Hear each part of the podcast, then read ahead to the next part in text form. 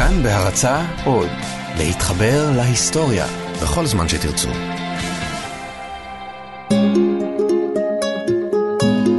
היסטוריה לילדים עם יובל מלכי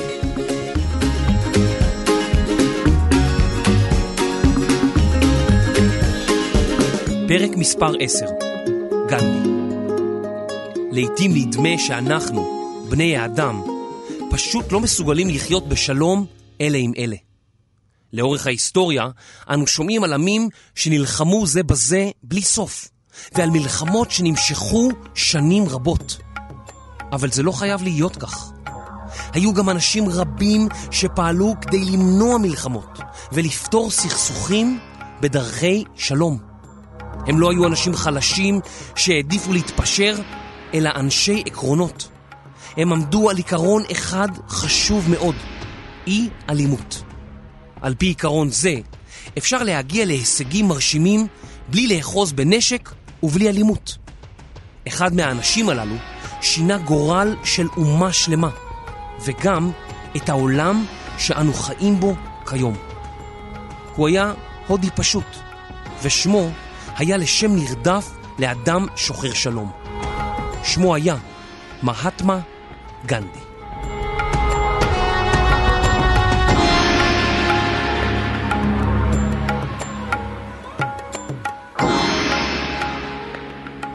מוהנדס קרמצ'אן גנדי נולד בתקופה שבה הודו הייתה חלק מהאימפריה הבריטית. מהמאה ה-18 השתלטה בריטניה על מדינות ועל שטחים נרחבים בכל רחבי העולם, והיו לה מושבות בכל היבשות. האימפריה הבריטית הייתה כה גדולה עד שהיא נקראה האימפריה שהשמש אינה שוקעת בה לעולם. כלומר, בכל שעה ביממה השמש הייתה זורחת לפחות באחת מהמושבות הבריטיות. בדיוק כשהשמש הייתה שוקעת באוסטרליה, היא הייתה מתחילה לזרוח בדרום אפריקה. וכשהיא הייתה מתחילה לשקוע בהודו, היא הייתה עולה בקנדה. כל המדינות הללו היו בעבר מושבות של האימפריה הבריטית. ברבות הימים הן הפכו למדינות עצמאיות. בזמן מסוים בריטניה שלטה על רבע מהאנשים שחיו בכדור הארץ.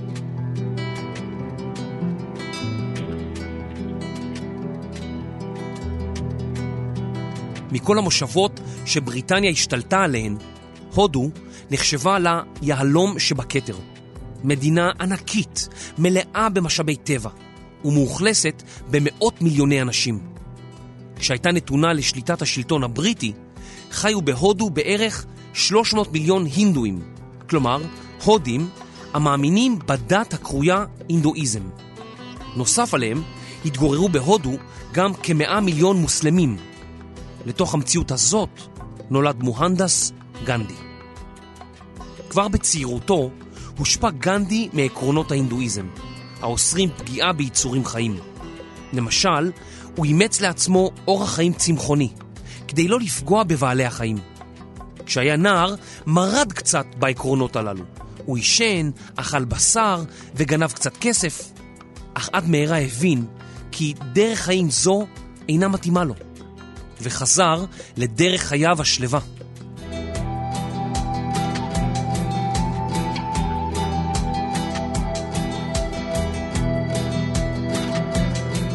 בן 13 נשא גנדי לאישה את קסטורבה בנישואים שנקבעו מראש בין בני המשפחות, בלי מעורבות בני הזוג, כפי שהיה נהוג באותם ימים. הוא המשיך ללמוד, והיא המשיכה להתגורר בבית הוריה עוד זמן רב. כשהיה גנדי בן 16, נולד לו ולקסטורבה בנם הראשון. הוא נפטר כעבור זמן קצר, והותיר את בני הזוג שבורי לב.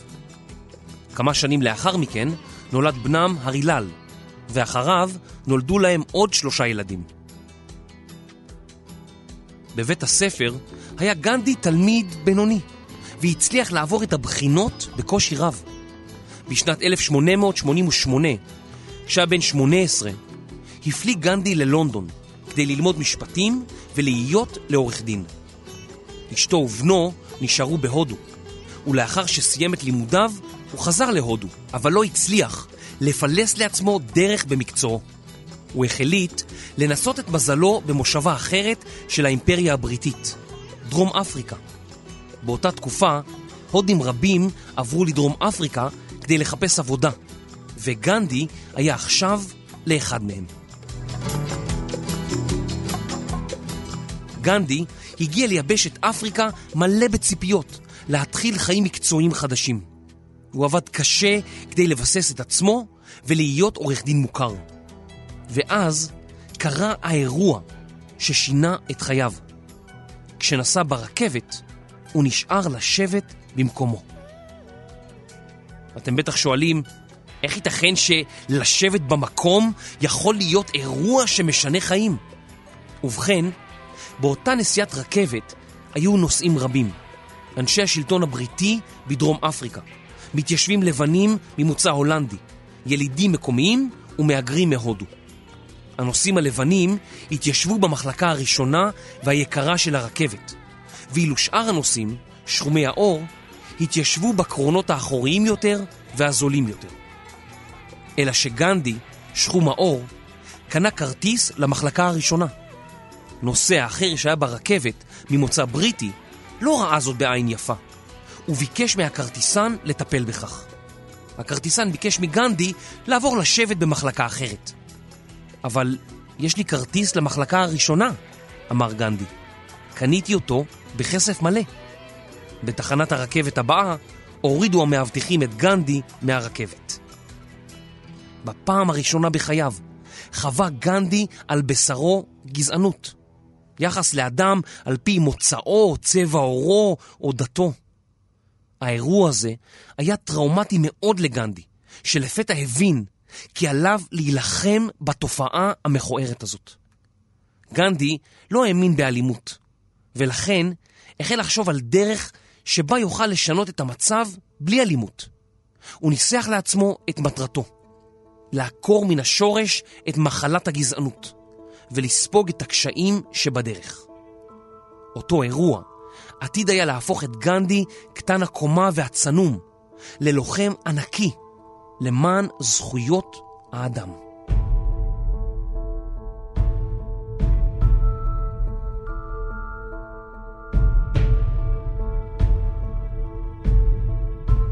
עד מהרה החל גנדי לארגן את קהילת המהגרים ההודים בדרום אפריקה ולשכנעם להילחם למען זכויותיהם. אך בתום שנה של עבודה היה עליו לשוב להודו, מפני שחוזהו בדרום אפריקה הסתיים. גם משפחתו וילדיו נשארו בהודו, והוא התגעגע אליהם מאוד.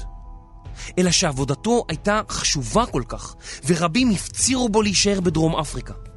לכן, הוא חזר להודו לזמן קצר. ואז שכנע את אשתו ושני בניו להצטרף אליו. הם הסכימו, ובאו איתו לדרום אפריקה.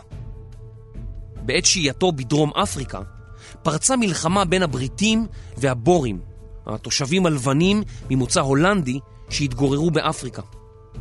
גנדי עזר להקים חיל רפואה, שהיו בו יותר מאלף מתנדבים ששירתו כנושאי אלונקות ועזרו לפצועי הצבא הבריטי.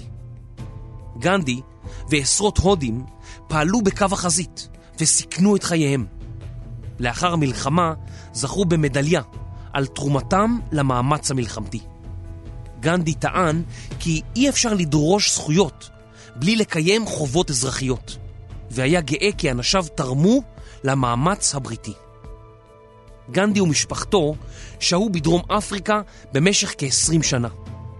בשנים הללו גנדי שכלל את שיטות המאבק על אוהלים. הוא נאבק בתופעות של גזענות ואפליה שנקשרו בשלטונה של האימפריה הבריטית. כשרצו הבריטים לחוקק חוקים שפגעו במהגרים ההודים בדרום אפריקה, ארגן גנדי מחאה אזרחית נרחבת, שאותה הוא כינה סטיה גרהה. פירוש המילה ההינדית סטיה גרהה הוא דבקות באמת. שיטה זו כללה דרכים של אי ציות אזרחי, שביתות והימנעות מתשלום מיסים. גנדי האמין שתגובה אלימה, כמו מהומות והתפרעויות, אינה מעידה על גבורה, תעוזה או אומץ. למעשה, כאשר אדם נתקל באי צדק ואלימות, התגובה האמיצה ביותר בעיניו היא אי אלימות. גנדי האמין שרק כך אפשר לעורר את הרגש המוסרי אצל בני האדם המתנהגים בצורה לא צודקת. זוהי הדבקות באמונה, שבכל אדם, גם אם הוא גורם לאי צדק, יש רצון טוב ומוסר.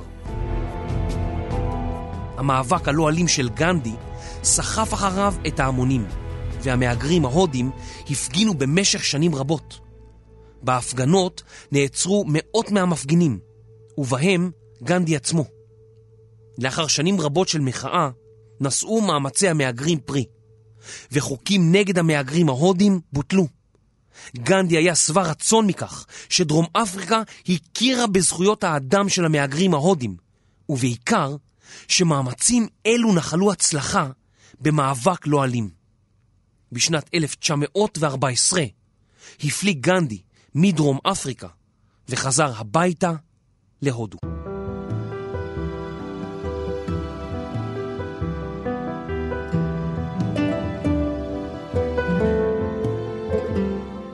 בשנים הראשונות לאחר חזרתו, הקדיש גנדי את זמנו ללימודי דת ולתפילות. הוא הסתגר באשרם, מעין מנזר הינדואיסטי, שהוא פתח לכל העדות והכיתות הדתיות בהודו. הוא ניהל חיים צנועים כדי להתרכז באושר הרוחני של ההינדואיזם. גנדי אמר כי האדם הוא סך מחשבותיו. מה שהוא חושב הוא נהיה. גנדי החליף את לבושו להריג בד פשוט שאותו כרך סביב גופו. הוא גילח את ראשו, מיעט באכילה, וצם ימים שלמים כדי להגיע להתעלות רוחנית. כך דבק בו הכינוי מהטמה גנדי. התואר מהטמה פירושו נפש גדולה. גנדי היה איש צנום, שחום עור, עטוף בהריג בד וחובש משקפי ראייה עגולים. איש שחיצוניותו הייתה פשוטה ביותר, אבל נחשב לעילוי רוחני יוצא מן הכלל. לאחר שהסתיימה מלחמת העולם הראשונה בשנת 1918, דרשו מדינות רבות ועמים רבים ברחבי העולם עצמאות. אימפריות שהחזיקו בשטחים נרחבים ברחבי העולם סירבו לשחרר את אחיזתם בהם ונלחמו בכל מי שדרש עצמאות. כפי שבארץ ישראל נלחמו נגד הבריטים, גם ההודים רצו עצמאות מהבריטים. הבריטים ראו את שאיפות העצמאות של הודו, אבל הם לא רצו לאבד את אחיזתם ביהלום שבכתר. לכן הם חוקקו חוק חדש, שצמצם את זכויותיהם של ההודים, שדרשו להשתחרר משלטונה של האימפריה הבריטית. המחאה לא איחרה לבוא. אף שגנדי קרא למאבק לא אלים, הודים רבים הגיבו בזעם נגד החוק החדש. בשנת 1919 הוביל הזעם ההודי להפגנות סוערות, ומאות מפגינים הודים נהרגו מירי החיילים הבריטים. בעקבות זאת, גנדי לא יכול היה עוד להשלים עם הימצאותם של חיילים בריטים בהודו. הוא קיבל עליו את המשימה להנהיג את המאבק לשחרור מולדתו. גנדי קרא להודים להפסיק להועיל לאימפריה הבריטית. הוא קרא לסטודנטים הודים להפסיק ללכת ללמוד בבתי ספר בריטים. הוא קרא לפקידים הודים להפסיק לעבוד במשרדי הממשלה. והוא קרא לחיילים הודים להפסיק לשרת בצבא הבריטי. עד מהרה הפך גנדי לראש מפלגת הקונגרס הלאומי ההודי, ולמנהיג שזוהה כמוביל למאבק ההודי לעצמאות. הבריטים, שראו בו עושה צרות ראשי, עצרו אותו וכלאו אותו פעמים רבות. באחת הפעמים הוא נשפט לשש שנות מאסר, אך שוחרר לאחר שנתיים. עם שחרורו המשיך גנדי לקרוא לחרם על מוצרים בריטיים, וקרא לנשים להצטרף ולהשתתף גם הן במאבק הלא אלים. בתגובה, הבריטים העבירו חוקים שאסרו מרי אזרחי. פשוט אסרו על ההודים להתנגד לשלטונם, אפילו בצורה לא אלימה.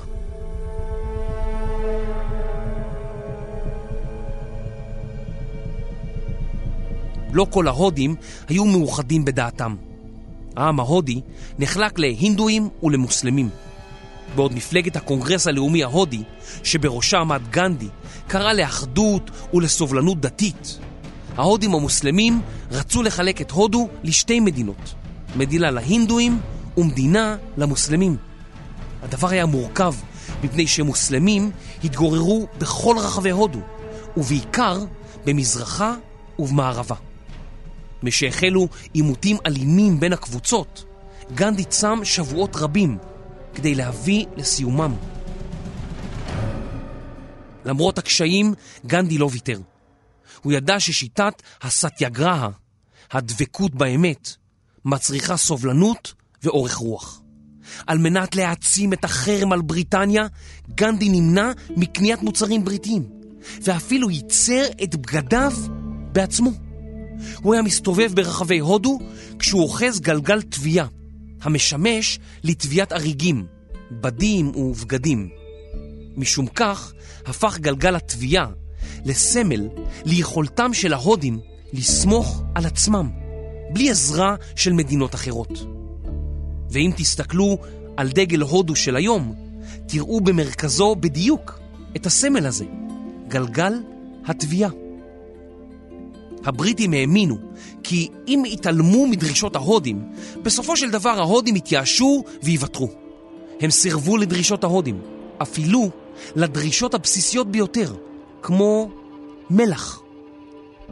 במשך שנים רבות התלוננו ההודים על החברה הבריטית להפקת מלח. המלח היה מצרך בסיסי בחברה ההודית, ובמיוחד בקרב השכבות החלשות.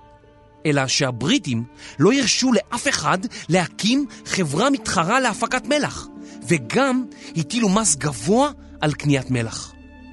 גנדי ראה במס המלח סמל להתייחסות הלא צודקת של האימפריה הבריטית כלפי ההודים.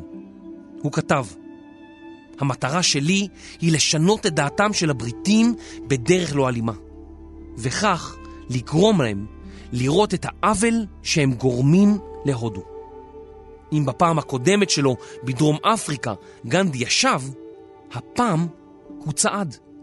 ממקום מושבו באשרם הוא יצא והחל לצעוד לכיוון חוף הים, שהיה מרוחק 400 קילומטרים ממקום מושבו. הוא צעד במשך שלושה שבועות רצופים, ובמהלך צעידתו הצטרפו אליו אלפי מלווים. כשגנדי הגיע אל חוף הים, הוא הפיק מעט מלח בעצמו, והפר בזה את החוק הבריטי שאסר זאת. הוא נאסר זמן קצר לאחר מכן. בעקבות צעדת המלח שלו, גנדי הפך לאדם מפורסם, ומאבקם של ההודים הגיע לראש הכותרות בכל רחבי העולם. הודים רבים הפרו גם הם את חוקי המלח הבריטיים, והבריטים נאלצו לעצור עשרות אלפי הודים. בעקבות כתבות ורעיונות עם גנדי ועם הודים אחרים, נחרדו בריטים רבים שגילו בפעם הראשונה כיצד מתייחסת בריטניה לעם ההודי בהודו. משהלכו והתרבו הקולות נגד שלטונה של בריטניה בהודו, לא נותרה לבריטים ברירה, והם החלו לנהל משא ומתן עם גנדי. בסופו של התהליך, הם הסכימו להקלות מסוימות בחוקי המלח. אמנם לא היה כאן ניצחון מוחלט, אבל גנדי, שניחן בסבלנות רבה, ראה בזה את תחילת הדרך לעצמאותה של הודו.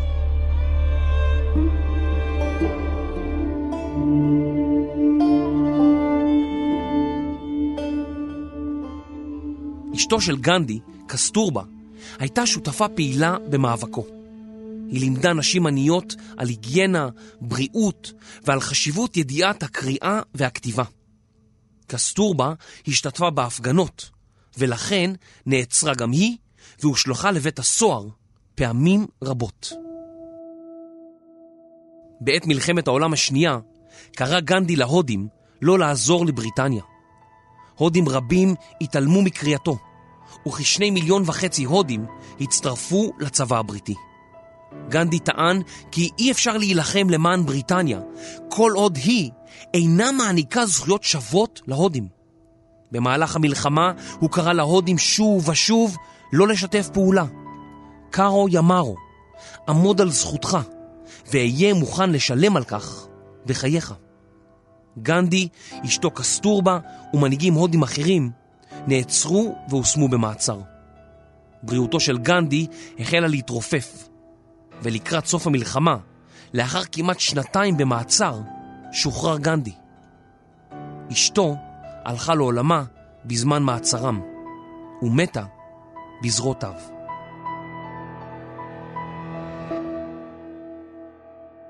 בשנת 1947, קצת לפני הקמתה של מדינת ישראל, זכתה הודו בעצמאות. אחרי 30 שנה של מאבק, הצליח גנדי סוף סוף לגרש את האימפריה הבריטית מהודו. בשטח, שהיה נתון לשליטתם של הבריטים, הוקמו שתי מדינות, הודו ופקיסטן. הודו נועדה להיות מדינתם של בני דת ההינדואיזם, ופקיסטן נועדה להיות מדינה מוסלמית. גנדי, שעמל כל חייו למען אחדות, ניסה למנוע את הפיצול הזה, אך בלי הצלחה.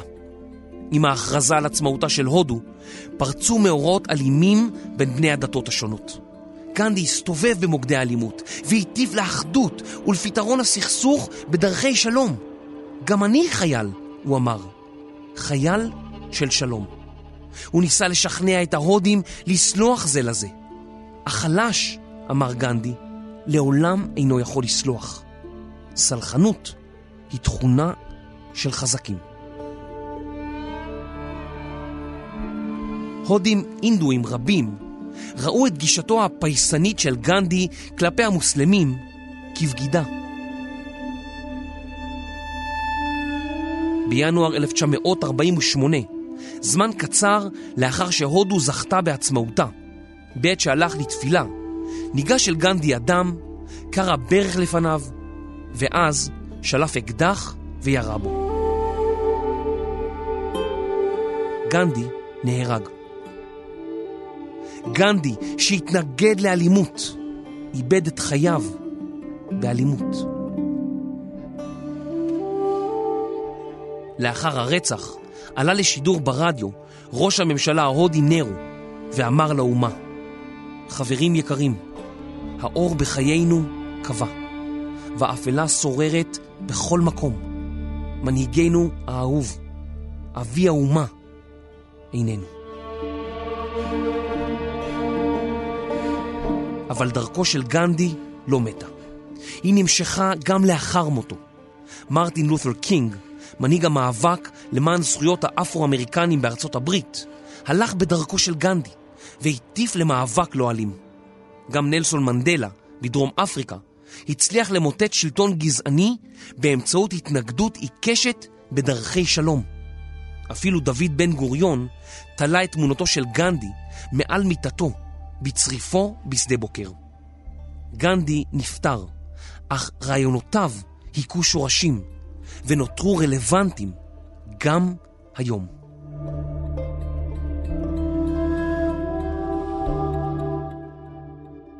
בפעם הבאה שאתם נתקלים באי צדק ואתם רוצים להיאבק בו, חישבו על גנדי, שאמר כי האומץ הגדול ביותר הוא להגיב לאלימות באי אלימות. גנדי נאבק למען זכויות אדם ושחרר את מולדתו, והכל בדרכי שלום ומתוך דבקות באמת. אף ששילם מחיר יקר בחייו, הוא אמר כי בסופו של דבר רק האמת שורדת, ואילו כל השאר יימחה עם גאות הזמן. מריאן אדלמן, פעילה למען זכויות ילדים, אמרה פעם כי אנשים רבים מחכים לחזרתם לחיים של מרטין לותר קינג או של מהטמה גנדי, אבל הם לא עימנו עוד. אנו נותרנו, וזה תלוי בנו. זה תלוי בכם. מה דעתכם? אתם מסכימים עם גנדי? אפשר לנצח שנאה בעזרת אהבה?